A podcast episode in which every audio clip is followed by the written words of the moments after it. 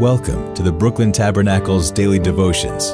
Now, here is the senior pastor of the Brooklyn Tabernacle, Jim Cymbala.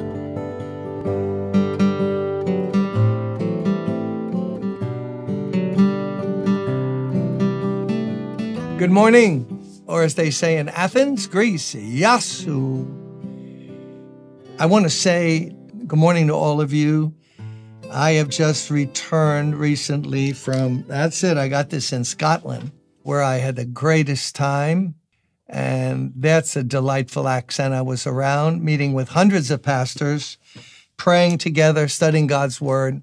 Scotland is maybe less than 2% for sure evangelical Christian. But oh, what wonderful pastors, workers, wives I was around. Oh my goodness. I so loved it. The weather's so bad in Scotland, they have a joke.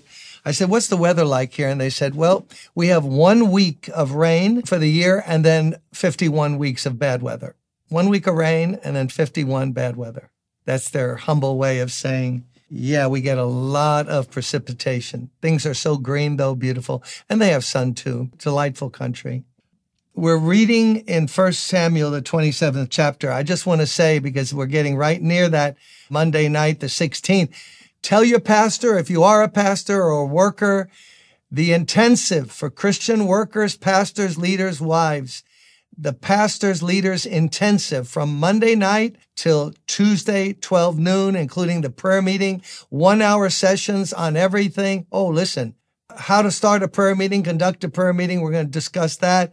I got teachers coming in on the church and finances, others on Christian counseling, another one on preparation and delivery of sermons. And what does the Bible tell us about it? And uh, mistakes I've made. I made a lot. I can help you. So, 1 Samuel 27. But David thought to himself after all these adventures, and Saul being just totally bipolar. And one minute, oh, my son David, and then I, we got to kill him. But David thought to himself, one of these days I will be destroyed by the hand of Saul. The best thing I can do is to escape to the land of the Philistines. Then Saul will give up searching for me anywhere in Israel and I'll slip out of his hand. What does that verse teach us? Let's see, is it one verse or two? Only one verse. 27 1 of 1 Samuel. David thought to himself, not God told him anything. One of these days I'll be destroyed by the hand of Saul. That's strange because Samuel anointed you and said you would be king. So if you're going to be king and God said that, how could Saul kill you before you become king? But see, that's how we think to ourselves. We think unbelief. We think contrary to God's promises. You know, I'll sink. I'll never get out of this. What verse would be that be that we're saying that to? So David is now thinking. It gives us David with all his warts here in the Bible. The best thing I can do is to escape to the land of the Philistines. Then Saul will give up searching for me anywhere in Israel and I'll slip out of his hand. So here is one of God's choicest servants and lots of craziness is going to happen now but he wasn't going by the word of the Lord. He didn't inquire of the Lord. The strain of everything got to him, and he said, I can't take this anymore. You know, I'm in this cave. I'm in over here in this desert. I'm over here. I'm just going to hide with the Philistines, Israel's enemy. He's going to end up in a battle where the Israelites are fighting the Philistines, and now he's got to choose which side to be on. Does not sound like a good way to run a railroad.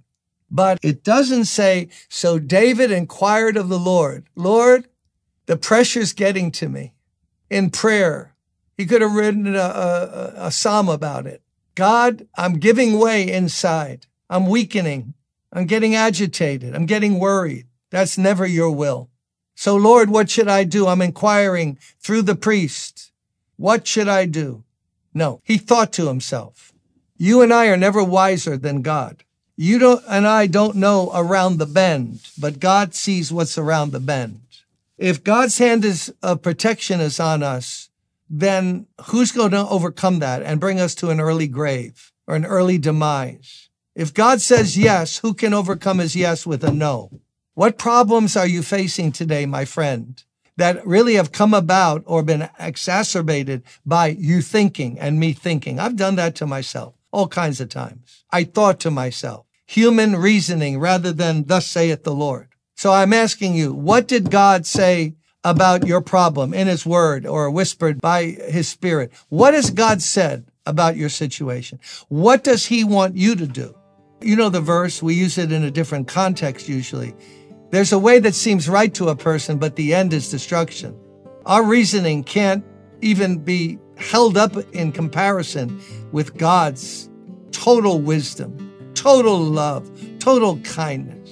Oh, David, our example in so many ways, sweet singer in and psalmist in Israel, mighty warrior who killed Goliath with a slingshot. Now you're running scared, but we've all been there. We've given into worry, fear. I'll go to the Philistines.